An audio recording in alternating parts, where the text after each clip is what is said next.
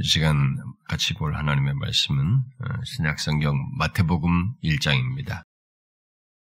신약성경 어, 처음 페이지 마태복음 1장 23절인데요. 어, 조금 이해를 돕기 위해서 18절부터 23절까지 우리 한 절씩 교독해서 읽도록 하십시다.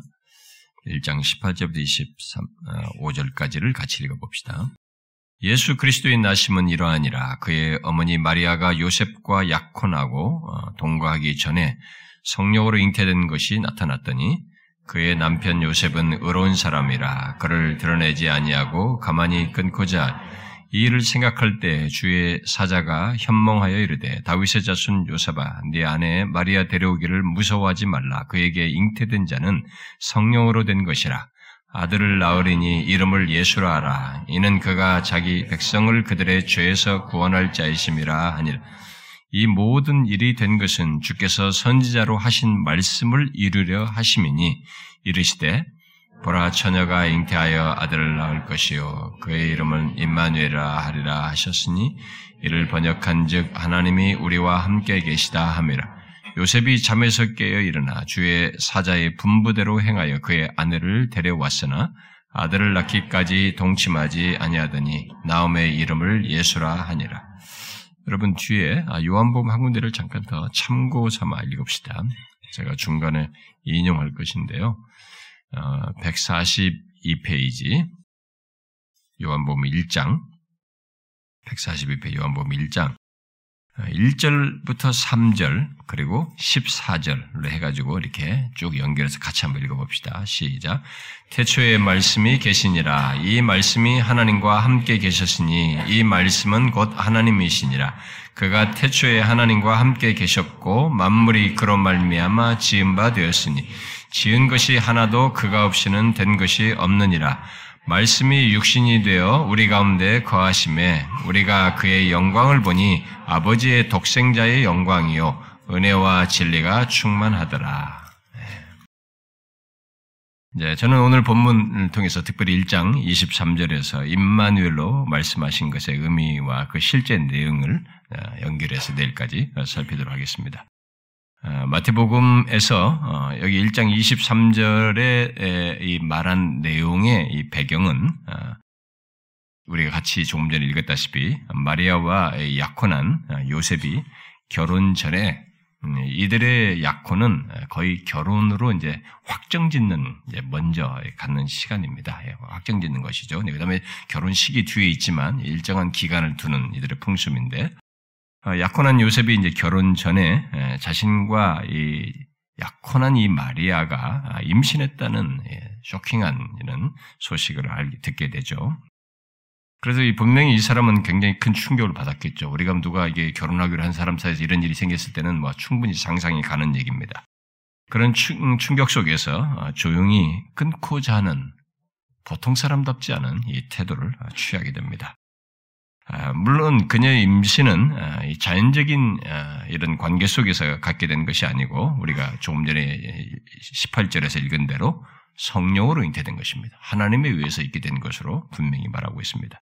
그런데 요셉은 그 사실을 이제 알지 못한 조건에 있었기 때문에 당시 유대법에 따라서 이 결혼 관계를 이렇게 파할 생각으로 보통은 이렇게 되면은 이제 넘겨서 이렇게 돌로 치게 되는 그래서 이게 뭐 이런 일도 있고 뭐 굉장히 부정적인 일들이 있게 되는데 이 사람은 상당히 신사적이 정말 조용히 끊고자 했죠. 결혼 관계를 이제 파할 생각을 하고 있었는데 아, 그런 가운데서 이 마리아를 좀 보호할 생각으로 소문을 내지 않고 가만히 끊고자 했었는데 바로 그때 이제 하나님의 천사가 아, 요셉에게 현몽하여서 꿈에 속에 나타나서 그 잉태된 자는 성령으로 된 것이니 결혼을 깨지 말고 어, 아내를 데려와라 이렇게 어, 말을 하면서 아주 놀라운 사실을 말해줍니다. 그 내용이 바로 1장 21절의 내용이죠.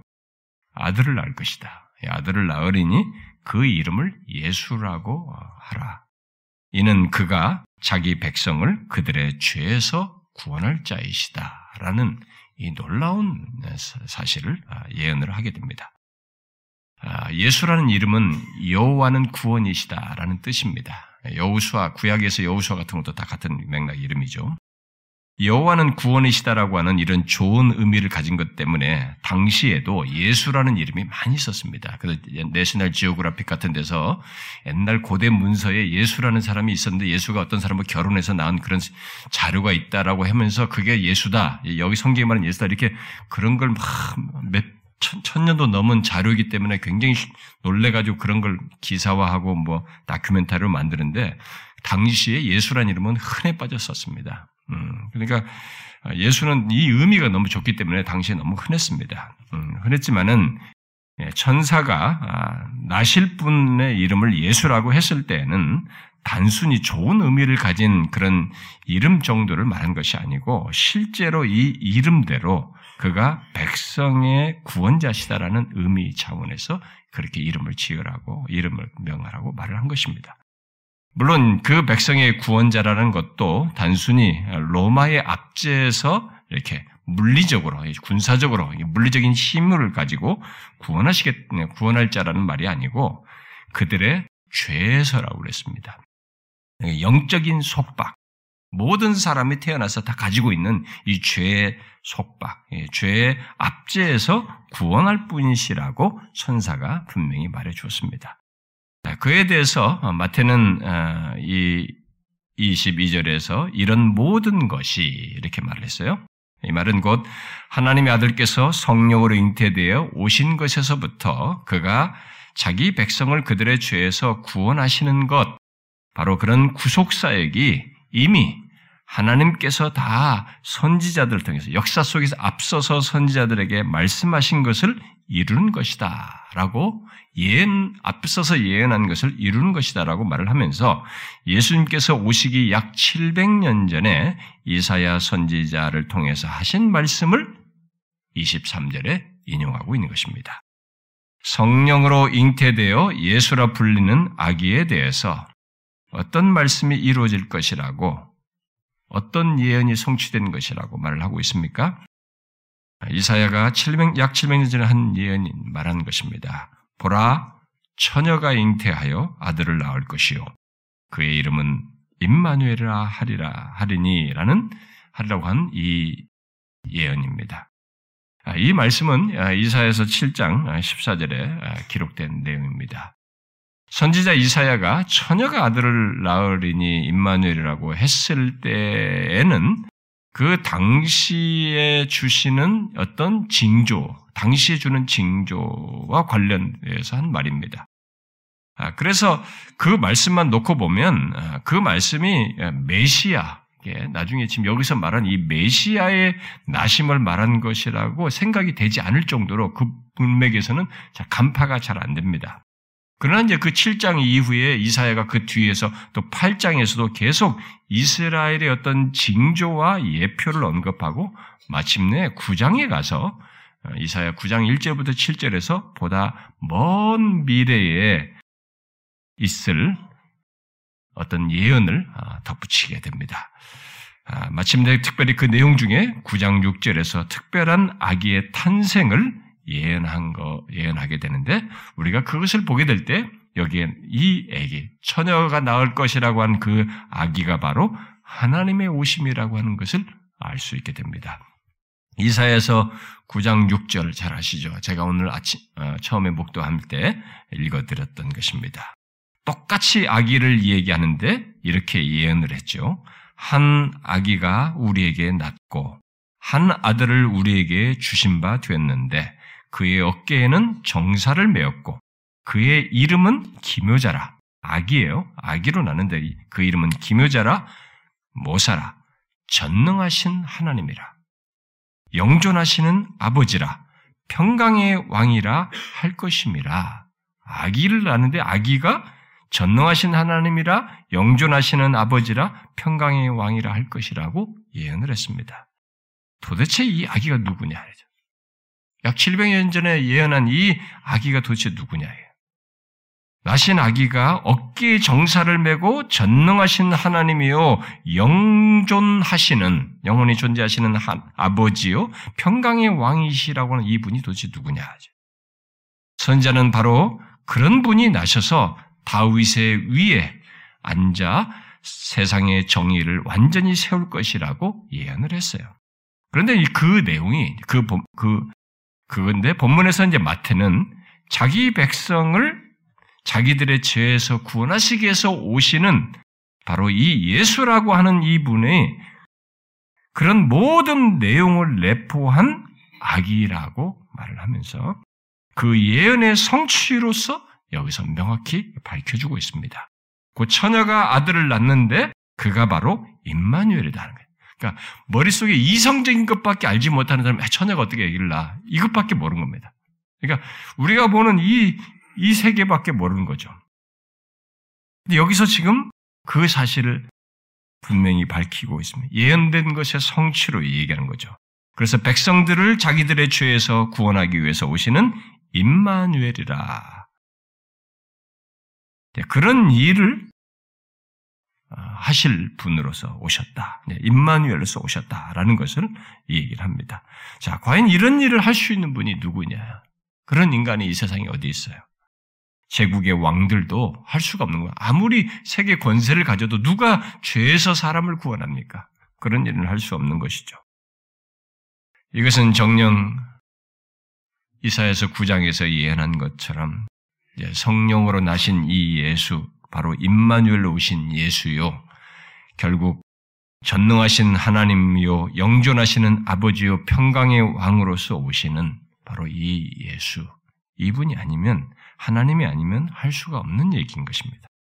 마태도 그래서 본문 23절에 마침내 그것이 성취되어 있게 되었다고 말을 하고 있는 것입니다. 임마누엘이다. 여러분, 임마누엘은 뜻이 무엇입니까? 제가 다음 시간까지 강조하려는 게 바로 이 말입니다. 임마누엘이라는 말이 무슨 뜻입니까? 이 히브리 말을 마태는 뒤에서 번역해 주고죠. 하나님이 우리와 함께 계시다라는 뜻이에요. 그런 뜻을 가진 이름을 이 예수에게 덧붙였습니다.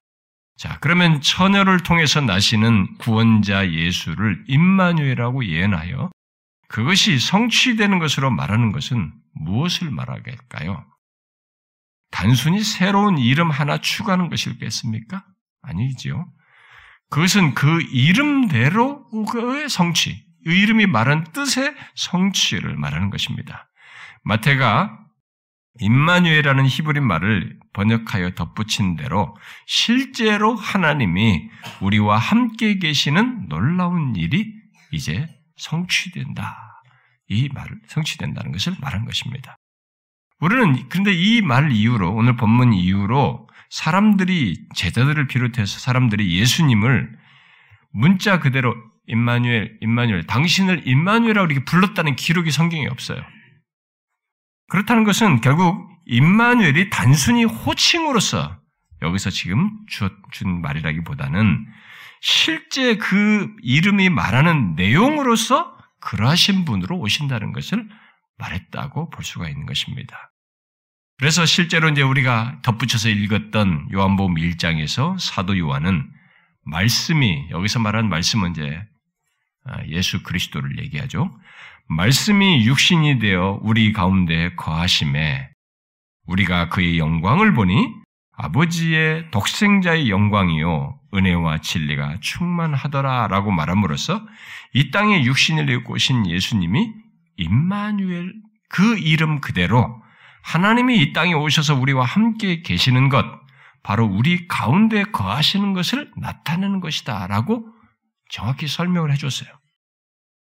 이 말씀에서 사도 요한은 말씀 곧 하나님이시라고 어, 말한 이 말씀이 육신이 되어 우리 가운데 거하신다라고 하면서 거하시는 그분 곧 임마누엘을 그분의 영광, 곧 아버지의 독생자의 영광을 지니시고 거하신다라고 말을 하고 있습니다.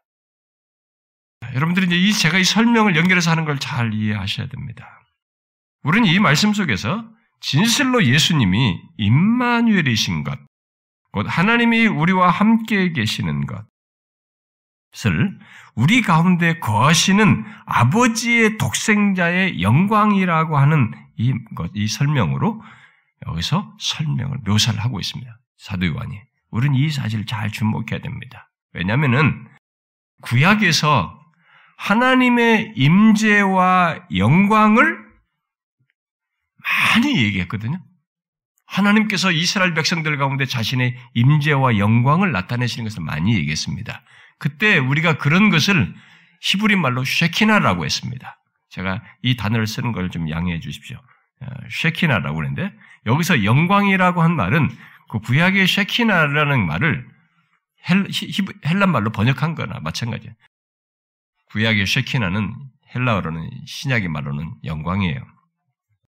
그러니까 구약에서 하나님의 임재와 영광을 이 쉐키나로 말한 것을 상기시키고 있는 겁니다. 사도 요한이. 그런데 사도 요한은 육신이 되어 하나님이 육신이 되어 우리 가운데 거하시는 것, 바로 이 하나님, 바로 예수님의 영광이 아버지의 독생자의 영광이다라고 말을 하고 있습니다. 사도 요한은 육신을 입고 오신 하나님, 바로 예수 그리스도의 영광을 보면서 그것은 바로 구약에서부터 말한 쉐키나다. 영광이다라고 말을 하고 있는 거예요. 영광과 그의 임재다라고 말한 것입니다. 여러분 구약에서 하나님께서 자신의 영광과 임재, 그 쉐키나를 주로 어디에 나타내셨습니까? 어디에 나타냈어요? 주로 성소에 나타냈죠. 어, 성소에 나타내심으로써 자기 백성들에게 성소에 나타내시면서 그 백성들 가운데 거하시는 것으로 이렇게 드러내셨습니다. 이 쉐키나란 말은 구약에서 하나님의 영광과 임재를 뜻하는 말로서 사실상 하나님을 나타내는 것으로 사용한 것입니다. 그런데 그 말에 해당하는 것을 육신을 입으신 예수님께 지금 쓰고 있는 거예요, 사도 요한은. 원래 이 쉐키나라는 말은 살다, 거주하다라는 뜻을 가진 말에서 유래한 것입니다. 그래서 구약을 보면 하나님의 쉐키나를 통해서 하나님이 지성소에, 성소죠. 지성소에 거하신다는 것을 나타낸 것을 볼 수가 있습니다. 물론 이제 시편 19편에서는 피조물 가운데에도 하나님의 쉐키나로 나타나는 것으로 말을 하여서 더욱 넓은 의미로 쓰고 있습니다만 구약에서 하나님의 쉐키나 곧 그의 영광과 임재를 말할 때는 주로 지성소에죠. 지성소에 거하심으로써 자기 백성들 가운데 계신다는 것을 나타냈어요. 그런데 사도 요한은 바로 육신이 되어 우리 가운데 거하시는 예수님이 임마누엘이시다라고 하는 것을 구약에서부터 말했던 쉐키나 바로 하나님의 임재와 영광의 직접적인 현현으로 말을 하고 있는 것입니다. 그러니까 이 땅에 육신을 입고 오신 예수님이 바로 하나님의 쉐키나다. 바로 하나님 자신의 임재다. 하나님 자신의 현현이다. 이렇게 말하고 있는 것이죠. 그렇습니다. 오늘 본문에 임마누엘이라고 말한 것은 바로 그와 그것, 에 대한 그것을 이렇게 설명한 겁니다. 이 땅에 육신을 입고 오신 아기로 오신 예수님은 바로 구약에서 지성소에 거하심으로 거하신 것으로 말한 그 하나님의 쉐키나 곧 그의 영광과 임재로서 이제 우리 가운데 우리 사람들 가운데 직접 거하시는 것으로 이게 나타내신 것입니다. 오늘 마태복음의 본문이 그런 놀라운 일이 이제 있게 되었다. 이렇게 말을 하는 것입니다. 그 예언의 성취로 얘기하는 것이죠. 자, 여러분 이제 이 실체를 생각해 보십시오. 하나님이 오셔서 우리 가운데 거하시며 자신을 나타내 보이시고 죄인들을 향한 하나님의 마음이 하나님의 사랑과 자비와 열심을 생생하게 나타내 보이시고 구원의 모든 것을 이루시고 드러내시는 이 장면, 이 상황, 이런 역사적인 성취를 한번 생각해 보세요. 이보다 친밀할 수 있을까요? 하나님이? 죄인인 인간에게 대해서 하나님이 이보다 친밀할 수 있겠어요?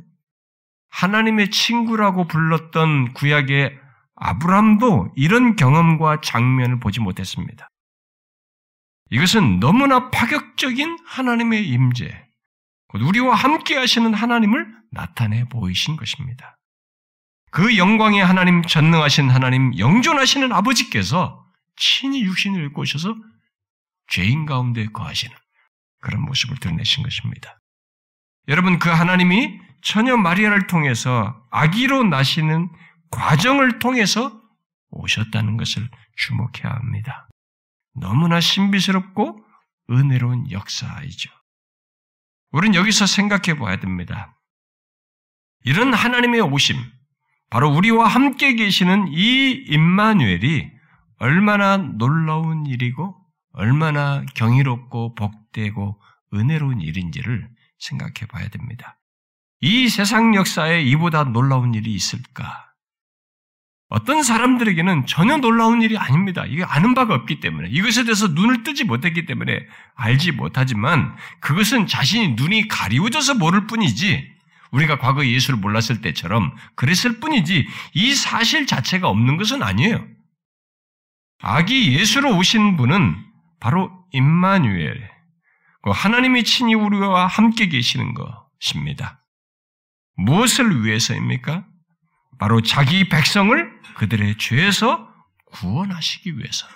그리고 구원하심으로써 영원히 이 죄인들과 구원하는 자들 이들과 끊어지지 않는 관계 속에서 함께 하시기에 계속적으로 영원히 끊어지지 않는 관계 속에서 임마누엘로 계시기 위해서 함께 하시기 위해서요.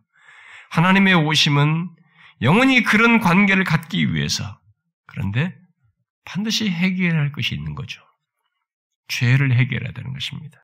그 죄를 해결해야 하기 때문에 죄를 해결함으로써 그런 관계를 갖도록 하기 위해서 오신 것입니다. 문제는 항상 우리의 죄인 것입니다. 우리의 죄가 해결되지 않는 한 인간은 함께 하시는 하나님을 영원히, 영원토록 경험한다는 것은 가능하지가 않은 것입니다. 그래서 우리는 구약시대에서, 구약시대에 사람들이 하나님이 찾아오시는데도 불구하고 자기들이 간 것이 아니라 하나님이 찾아오셨을 때에도 두려워서 뒤로 물러났어요. 모세도 하나님이 임재했을 때 그런 두려웠어요. 쳐다보지 못했습니다. 땅으로 향했으며 머리를. 그런 장면은 성, 성경이 많이 보입니다. 많이 나타납니다. 또 신의 산에 임했을 때 온 이스라엘 그 200만 넘는 백성들인데 그들에게 신의 산에 임했을 때도 그 멀찍이 서 있는 장면이 하나님의 임재를 드러내시는 장면인데도 그 임재하신 하나님을 두려워했습니다. 그들이 다. 뭡니까? 죄 때문에 그랬습니다. 그런 현상이 그냥 우연하게 있는 것이 아닙니다. 죄 때문이에요. 죄는 그런 특성을 가지고 있는 것이죠. 함께 하시려는 하나님을 누리지를 못하는 것입니다. 여러분, 하나님의 쉐키나가 있는 성소에 백성들의 죄를 가지고 1년에 한 번 이 지성소로 들어가는 대제상을 한번 보세요. 구약시대. 어떻게 합니까? 기어서 들어갑니다. 백성들은 다 조용히 기다립니다. 우리들의 죄를 1년에 한 번 모든 백성들의 죄를 가지고 들어가서 하나님 앞에 속죄를 할 때, 피를 뿌리면서 피를 들고 가서 지성도 들어갔을 때, 이게 하나님께서 받으셨는지 기다려야 되거든요. 이 제, 세상이 딸랑 소리가 나는 겁니다. 여기 소리. 종을 달고 하는데. 이 소리가 듣고 하나님께서 임재하셔서 우리의 죄를 받으셨다라는 걸 다 확인하는 것입니다. 숨죽이는 순간 그 이후에 그 딸랑 소리를 듣고 다 경외를 하는 것입니다. 대제사장이 이렇게 대제사장을 세워서 그렇게 하는데도 불구하고 죄가 있는 인간, 하나님의 임, 죄는 하나님의 임재와 영광을 대면하는 그 자리에서도 이 죄를 속하는 피를 가지고 서나 그렇게 들어갈 수 있었지, 그게 쉽게 접근할 수가 없었습니다. 그런데 지금 하나님이 여기 오신, 이 땅에 오셨다고 는 본문에 말해요. 이 땅에 오신 그 바로 예수님은 그런 막힘을, 하나님을 향해 나가는 이 막힘과 죄로 인한 이 막힘을 해결하기 위해서 직접 오신 것입니다. 여러분, 죄로 인해 하나님과 멀어져 있는 인간, 우리에게 다가오셔도 스스로 두려워서 뒤로 물러가고 하나님을 대면하지 못하는 인간에게 그런 모든 조건을 해결하여서 자유로운 관계, 화목하는 관계를 갖도록 하기 위해서 여기 하나님이 직접 오신 거예요. 친히 오신 거예요. 임마누엘로 오신 것입니다. 이게 얼마나 복된 소식입니까? 이 천사가 말하는 오늘 본문의 이 소식은 인류 역사의 최고의 소식이에요. 정말 굿뉴스인 것입니다. 그런데 우리가 이것을 이렇게 간단하게 말을 하지만 이것의 실상을 이것의 실상은 너무나 경이롭고 신비로워서 우리가 다 헤아리지 못합니다. 예수 믿는 사람들 많은 사람들이 이런 것을 그냥 단문으로 그냥 설명되는 설명구로 이렇게 이해를 하지만 제가 금요일에도 얘기했다시피 이것의 실체를 헤아려 보면 우리는 압도되거나 길을 잃게 됩니다. 여러분은 우리와 함께 계시기 위해서 오신 하나님, 그가 육신을 입고 아기로 나신 것을 깊이 생각해 보셨습니까? 헤아려 보셨습니까? 저는 그것을 수도 없이 신학적으로 또 여러 말과 설명으로 하는 목사이지만 저는 그 놀라운 신비 앞에서 마치 작은 배를 타고 큰 태평양 한가운데 있는 것 같다는 생각을 종종 합니다. 아기로 나셔서 우리와 함께 하시는 하나님, 이분이 어떤 분이십니까? 이사야가 이사야서 9장에서 말한 대로 전능하신 하나님이에요. 영존하시는 아버지신 것입니다. 어떻게 영존하시는, 영원히 존재하시는 하나님이 우리와 같은 사람이 되어 오실 수 있습니까? 생각을 해보세요. 이미 빌립보스 2장 5절부터 11절을 살피면서 말을 했지만 그것은 우리가 어떻게 거기 바울이 설명한 그런 내용조차도 그 실체를 헤아리는 데는 한계가 있어요. 어떻게 다 그걸 헤아릴 수 있어요? 우리가 이성의 날개를 펼쳐보지만 우리는 이내 기술된 사실을 믿음으로 받아들일 정도의 결론에 이르지 그 실체를 다 헤아리는 데는 실패합니다. 어떻게 스스로 존재하시는 하나님, 무한하시는 하나님, 그야말로 공간의 제약을 받지 않는 공간에서 무한하신 그래서 편지하시는 하나님, 시간에서 무한하셔서 영원하신 하나님께서 시공간의 제약이 있는 이 세상에 속하여서 제약을 받는 이 시공간 속에 들어와서 죄로 인해서 상하고 죄와 악이 꿈틀대고 그런 것들을 계속 목도하는 환경 속에서 죄로 인해서 쇠하고 상하는 그런 인간의 몸을 입고 사실 수 있어요. 어떻게 이런 일이 있을 수 있습니까? 그것은 단순히 인간의 외형만을 가진 것이 아니라, 단순히 인간의 몸만을 취한 것이 아니라, 천의 몸에 잉태되는 과정을 그대로 거쳤어요. 그대로 거치면서 인간의 영혼과 몸을 그대로 취하셔서, 분명히 하나님이신데, 이제 동시에 참 사람이 되시는, 참 하나님이면서 참 사람이 되시는 이 기이하고도 놀라운 일이 그에게 있게 된 것입니다. 여러분 너무나 비밀스럽고 경이로운 사실 아닙니까? 이 비밀스러운 사실을 바울은 빌립보서 2장에서 그저 있는 사실을 진술합니다. 그분은 근본 하나님의 본체이시지만 자기를 비워 종의 형체를 가지사 사람들과 같이 되셨다. 그렇게 말을 합니다. 우리가 묘사할 수 있는 말로 그저 있는 사실을 그렇게 간단히 진술할 뿐이에요. 그러나 그 실체를 생각하게 되면 우리는 또다시 망망 바다 위에 홀로 선 것 같은 느낌을 갖게 됩니다. 무한하신 하나님께서 아무리 자기를 비워서 한다 할지라도 그러하신 하나님께서 어떻게 사람들과 같이 될 수 있을까? 어떻게 사람, 인성을 똑같이 우리 같은 사람을 입을 수 있을까? 그가 천사들과처럼 최소한 천사들 정도로 우리보다는 조금 우월해 보이는 천사들 같은 모습으로 오신다면 조금 충격이 덜할지 모르겠습니다. 그러나 그 무한하신 하나님, 영존하신 분께서 아이로 태어나는 과정을 그대로 가지심으로써 정말 참 사람이 되셨습니다. 그렇게 하여서 우리와 함께 하시는 하나님, 우리의 구원을 위해서 그 과정을 그렇게 참 사람이 되셔서 함께 하시는 하나님으로 이 땅에 머무셨던 것입니다. 여러분 이해가 되십니까?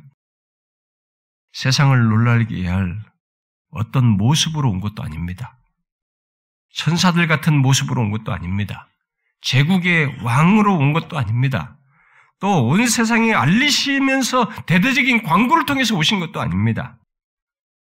비천하게 진짜 말 구유에 사람들에게도 틀리지 알려지지 않을 정도로 동방박사들 그 목자들 몇 그 그룹들을 빼고는 알려지지 않는 모습으로 이 땅에 오셔서 우리와 함께 하시는 하나님 바로 그런 함께 하시는 하나님을 그런 식으로 보이셨습니다. 여러분 이해가 되셔요? 사도 요한은 요한일서 1장에서 아, 요한복음 1장에서 이 예수님을 태초에 하나님과 함께 계셨고 만물이 이 세상의 모든 존재하는 것들이 그로 말미암아 창조되어서 지은 것이 하나도 그가 없이는 된 것이 없다고 그랬어요. 모든 만물의 창조에 그분이 관여하셨습니다.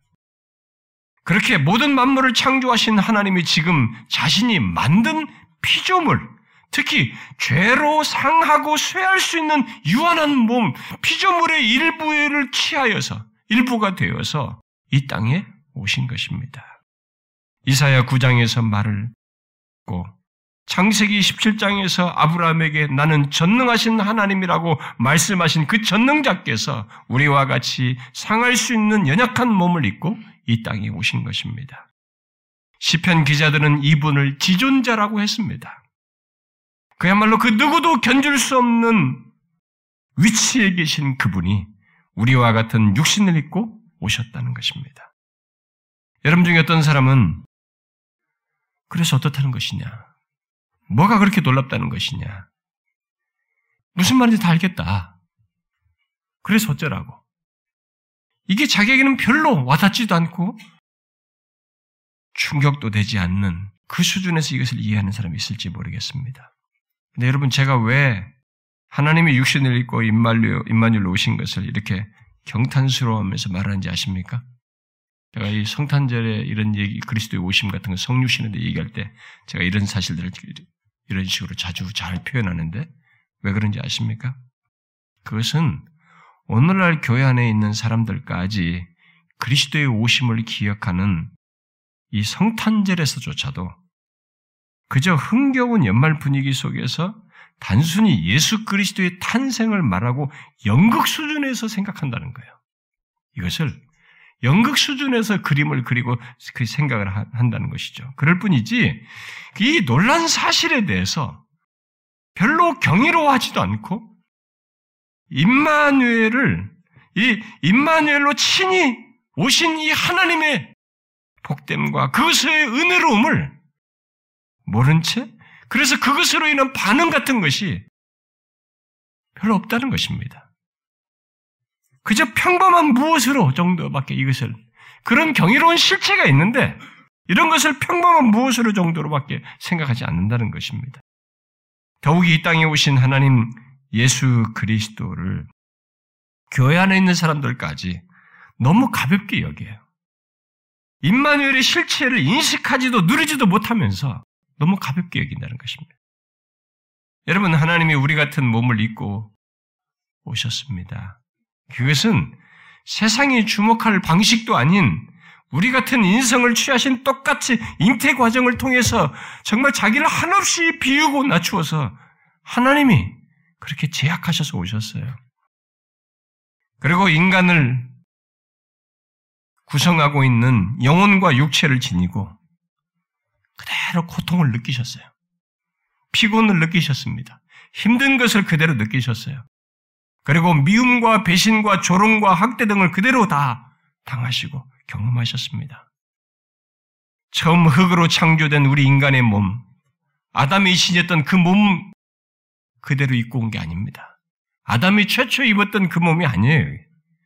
흙의 구성분 같은 것은 그렇지만은 조건이 그 조건, 조건과 다릅니다.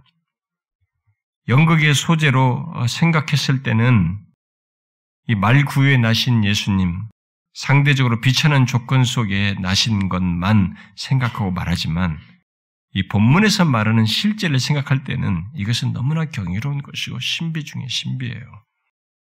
계속 모든 생, 각과 확장된 상상력을 다 동원해도 어떻게 이 성경이 말하는 하나님의 존재와 속성이라는 게 분명히 있어요. 하나님이 어떤 분이신지라는 이 존재와 속성이 있단 말이에요.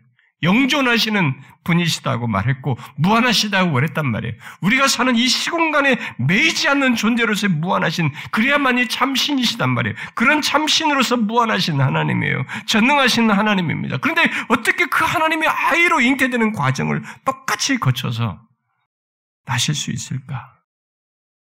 이런 의문 속에서 우리는 맴돌다가 본문의 진술을 그냥 하나님이 오셨구나. 우리는 그것을 믿는 것에서 스스로 결론에 양 이르게 됩니다. 못 미쳐요. 아무리 확장을 해보지만. 여러분 어떻습니까?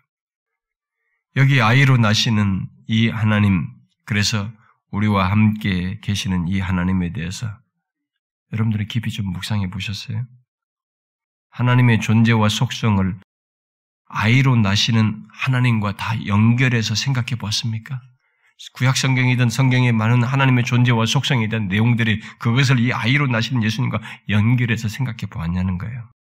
특히 그 무한하시고 영존하시는 하나님, 전능하신 하나님께서 아이로 태어나는 전 과정을 가짐으로써 우리 인간이 가진 영혼과 육체를 그대로 가지신 것, 곧 인성을 함께 지니시게 된 이 비밀을 생각해 보셨습니까? 그야말로 신성과 인성을 함께 지니시게 된 것을 생각해 봤냐는 거예요. 성경은 죄 있는 우리 인간, 그런 우리 인간을 구원하기 위해서 하나님께서 인성을 취하셔야만 했다. 그래서 인, 그래서 그렇게 하기 위해서 인성을 취하심으로써 결국 참 하나님이시면서 참 사람이 되셔서 하나님과 우리 사이의 구원을 위한 유일한 중보자.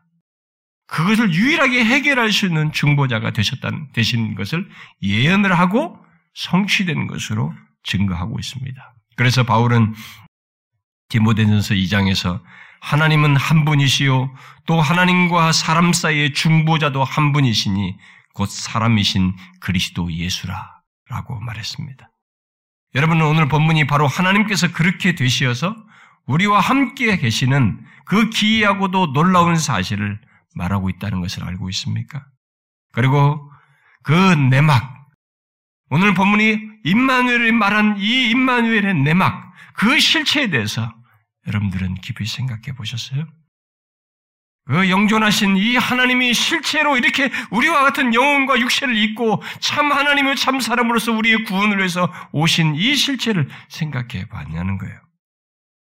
성경은 그렇게 되시는 모든 내용과 실체를 헤아리는데 우리에게 몇 가지 설명들 하지만 실제 그 내용들을 붙들고 묵상하다 보면 우리는 깊은 한계에 직면합니다.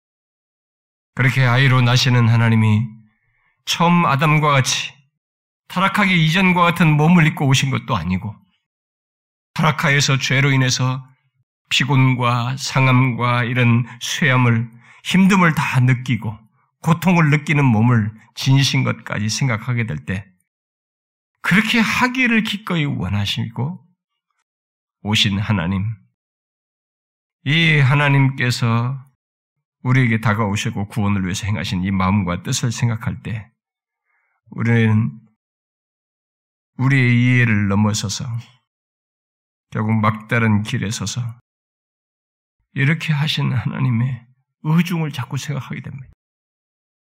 어떻게 이렇게 하셨으며 왜 이렇게 하셨는가? 아기로 나셔서 우리와 함께 하시는 하나님을 예수라라고 한 말에서 보듯이 설명하잖아요. 죄 있는 우리를 구원하기 위해서. 그 모든 이해하기 어려운 큰 덩어리 실체가 한 방향으로 쫙 모아지고 있습니다. 바로 죄 있는 우리를 구원하기 위해서 그리 하셨다는 사실.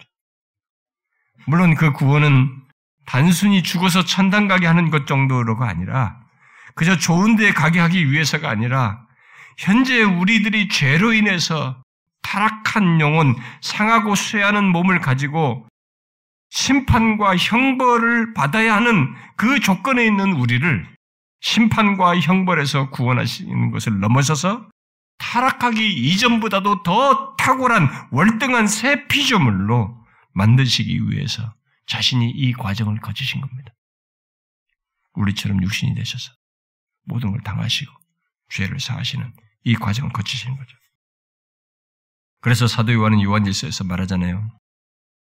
예수 믿는 우리들이 장래에 어떻게 될지 아직 나타나지 아니하였으니 그가 나타나시면 우리가 그와 같을 줄을 안다. 우리를 그와 같게 하시기 위해서 이 이런 비밀스러운 과정을 다 행하신 것입니다. 인성을 취하신 거죠. 우리와 같은 인성을 취하시고 오신 것이 결국 바로 그런 놀라운 은혜를 우리에게 베풀기 위해서였던 것이죠. 그러므로 하나님께서 자기를 비워 우리와 같은 인성을 취하여 우리와 함께 하시는 이 놀라운 사실은 이성이 다 헤아리지 못하지만 묵상하면 묵상할수록 경이감과 경외스러움, 감사와 찬송, 그분께 영광을 돌릴 수밖에 없다는 결론에 이르게 됩니다.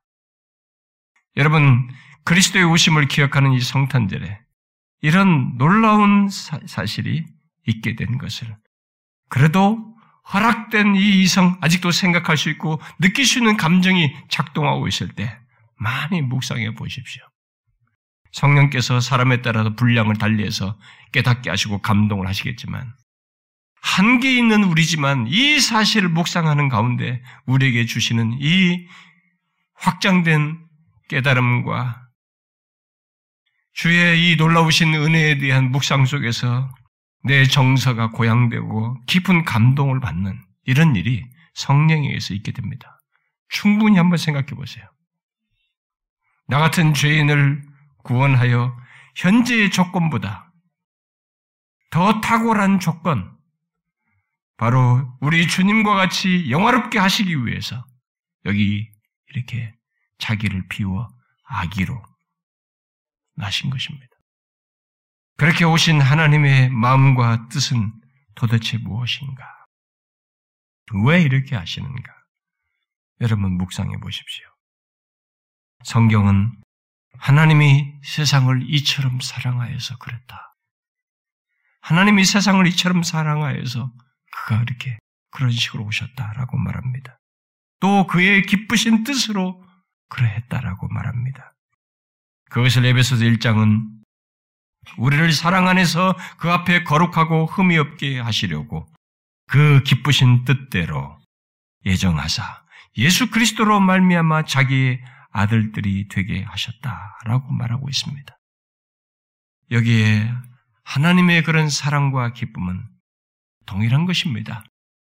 임마누엘로 오신 예수 그리스도 독생자 예수 그리스도 동일한 것이 바로 하나님의 사랑과 그의 기쁨으로 설명을 하고 있습니다.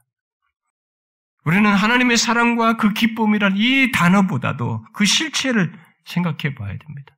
그렇게 자신을 낮추어서 이 아기로 오시는 육신을 입으시는 이 과정의 모든 내용을 세상을 이처럼 사랑해서 그 기쁨으로 그의 기쁨을 기뻐하심을 따라 왔다는 할 때 이 사랑과 기쁨을 실체를 생각해 봐야 돼, 이 단어보다도. 분명 우리는 하나님의 사랑과 그의 기쁨을 다 이해하지 못합니다. 그러나 우리는 그 이해되지 않는 하나님의 사랑과 그의 기쁨을 모르는 듯이 할 수는 없어요. 하나님께서 허락한 것 안에서 우리는 해려볼 수 있고 그것으로 인해서 우리는 어느 실체에 조금이라도 이렇게 다가갈 수 있고 감동을 받을 수 있습니다.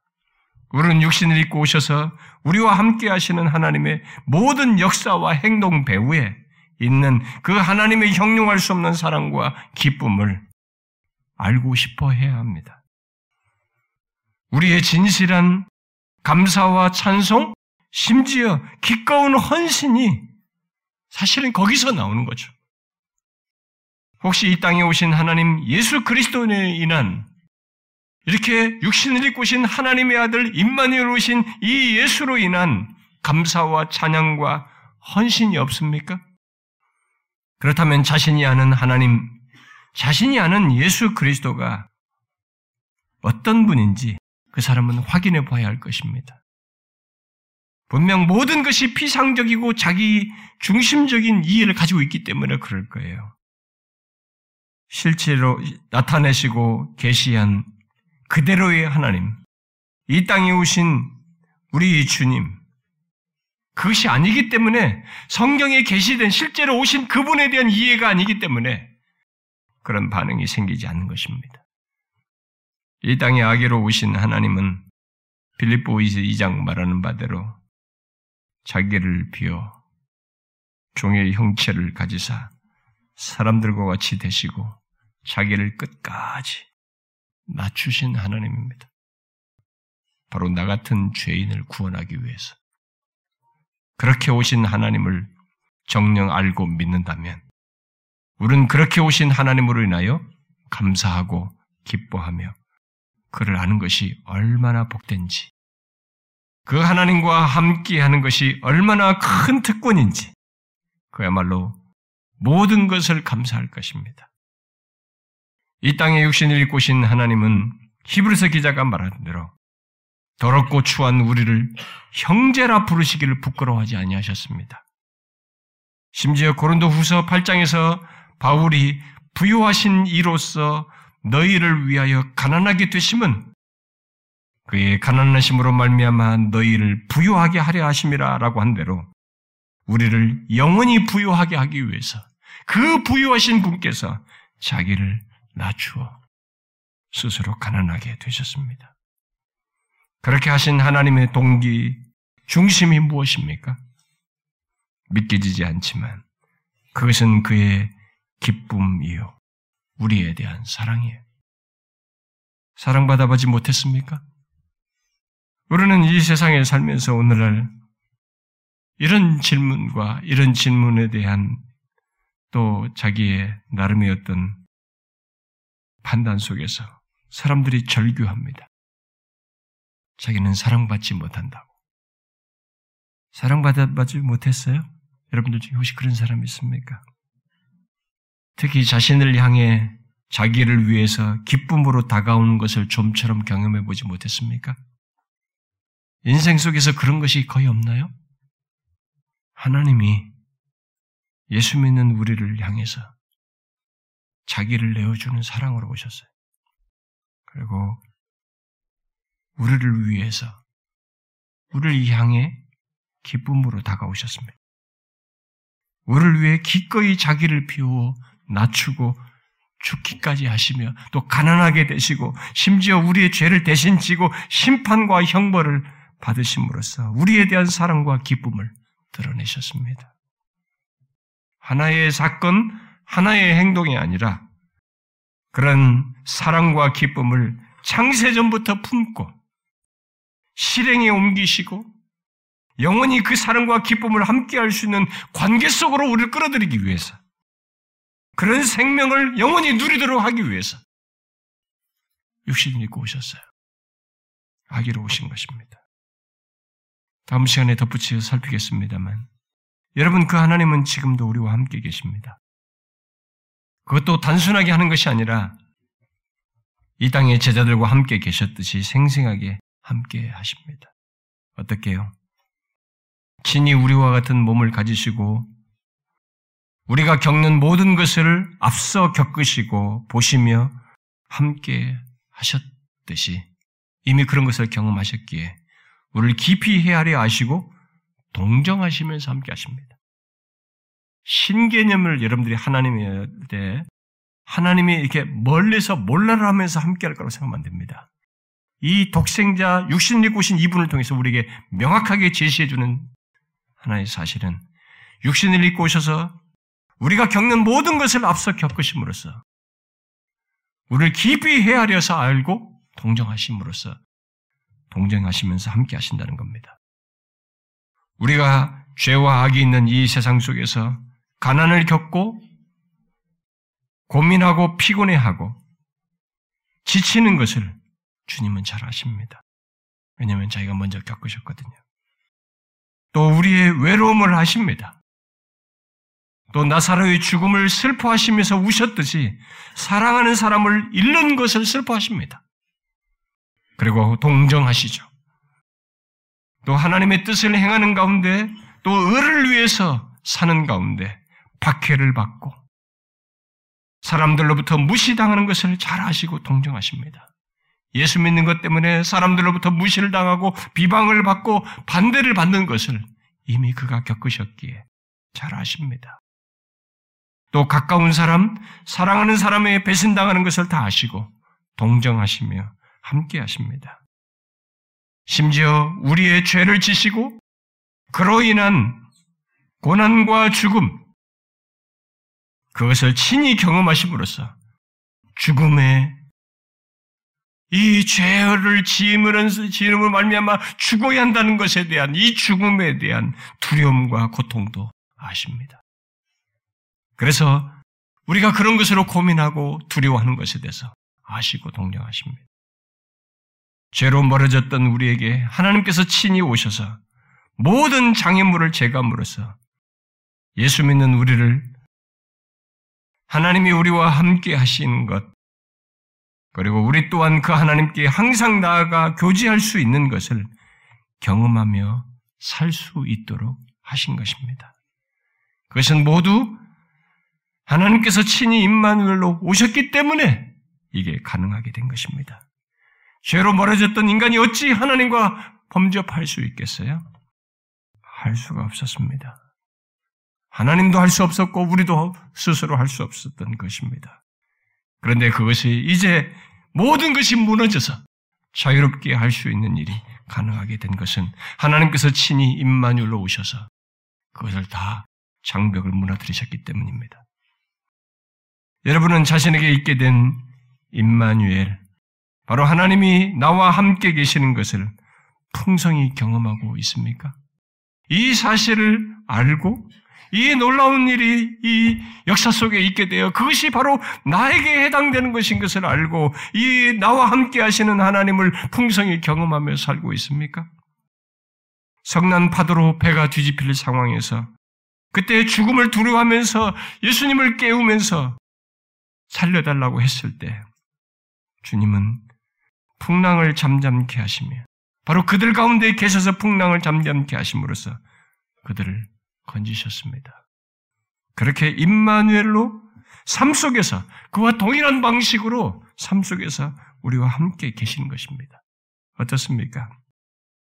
풍랑을 만난 자기 백성 가운데서 함께 계셔서 결국 그들을 지키시며 인도하신 그 임마누엘을 여러분들도 삶의 풍랑을 만나고 삶의 이런 모든 어려움을 겪는 모든 상황에서 그 인생 인생 속에서 그가 우리와 함께 계셔서 풍랑을 지나게 하시고 잔잔케 하시고 계속 이 구원의 여정으로 가게 하시는 것을 경험하고 있습니까?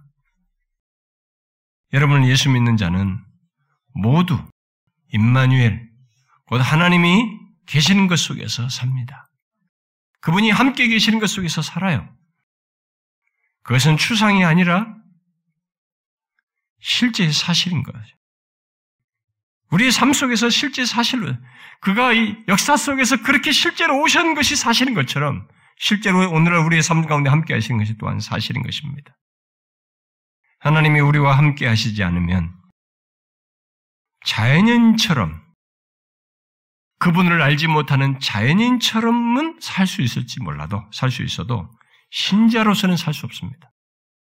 그분이 우리에게 함께 하시지 아니하시면 우리와 함께 계셔서 우리를 이끌리시고 도우시지 아니하시면 우리는 신자로서는 살 수 없어요.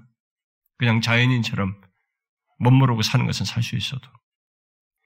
믿음을 가지고 행하며 살 수가 없고 구원의 복을 알고 누리며 살 수 없으면 최종적인 구원으로 나아갈 수 없습니다. 그가 함께 계시기 때문에 임마누엘로 계시기 때문에 이런 모든 것이 가능한 것입니다. 이 땅에 육신을 입고 오셔서 임마누엘을 그대로 드러내신 하나님. 그 하나님을 여러분들이 자신 안에서도 확인하고 자신이 그 임마누엘 속에 있다는 것을 인해서 기뻐하고 감사하고 그 하나님께 영광과 찬송을 돌릴 수 있어야 합니다. 그 정도로 이분에 대해서 여러분들이 확고히 아셔야 됩니다. 그리고 여러분은 그분과 함께 하는 것 또한 즐거워하셔야 됩니다. 아, 이 놀라우신 하나님의 오심을 나 또한 기뻐하면서 그분과 함께 하는 것을 즐거워해야 됩니다. 그가 오셔서 나에게 어떤 혜택을 줬다, 좋은 걸 줬다는 것 뿐만 아니라 이것이 얼마나 복된지를 알고 나도 그와 함께 하는 것을 즐거워해야 되는 것입니다. 오늘날 예수 믿는 사람들이 종교적으로 예수를 믿으려고 합니다. 이게 종교라고 하는 어떤 껍데기를 입기 시작하면 종교적으로 어떤 교회 예배 한번 딱 데리고 왔다 갔다 하는 거 그것으로 마음의 심적인 안정을 가지면서 그것이 자기의 구원을 줄 것이라는 생각 속에서 이렇게 해버려요. 그가 오신 이 실체를 너무 가볍게 여기기 때문에 그런 반응을 하는 것입니다. 그가 이렇게 오셔서 자기를 한없이 낮추어서 우리는 다 이해하지 못하지만 그 말할 수 없는 사랑과 기쁨으로 다가오셔서 나를 죄에서 구원하시겠다고 하는 이 놀라운 사실이 있게 됐을 때 이렇게 함께 하셔서 오셔서 함께 하신 이 하나님에 대해서 나도 정상적이라면 기꺼이 그와 함께 하고자 해야 되는 것입니다. 그와 함께 하는 것을 즐거워야 되는 것입니다. 그 종교적인 사람들이 이걸 못 하는 거예요. 자기가 제재하는 거죠. 함께 하기는 복 받기 위해서 계속 받는 차원에서만 함께 하는 거죠. 기꺼이 그분과 함께하는 것을 즐거워하지 않습니다. 여러분, 예수를 정확히 알고 믿으십시오. 이 땅에 친히 하나님이 오신 이 비밀스럽고 놀라운 사실, 그게 나를 주에서 구원하시기 위해서입니다.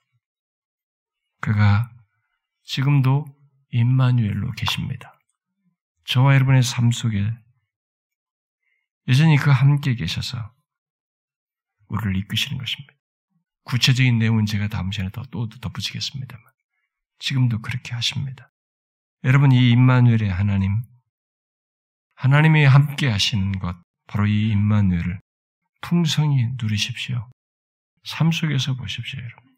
일상 속에서 홀로 있을 때 아무리 풍랑을 만나도 힘든 현실을 직면해도 어떤 조건에서든지 임마누엘 이렇게 오신 하나님을 보십시오.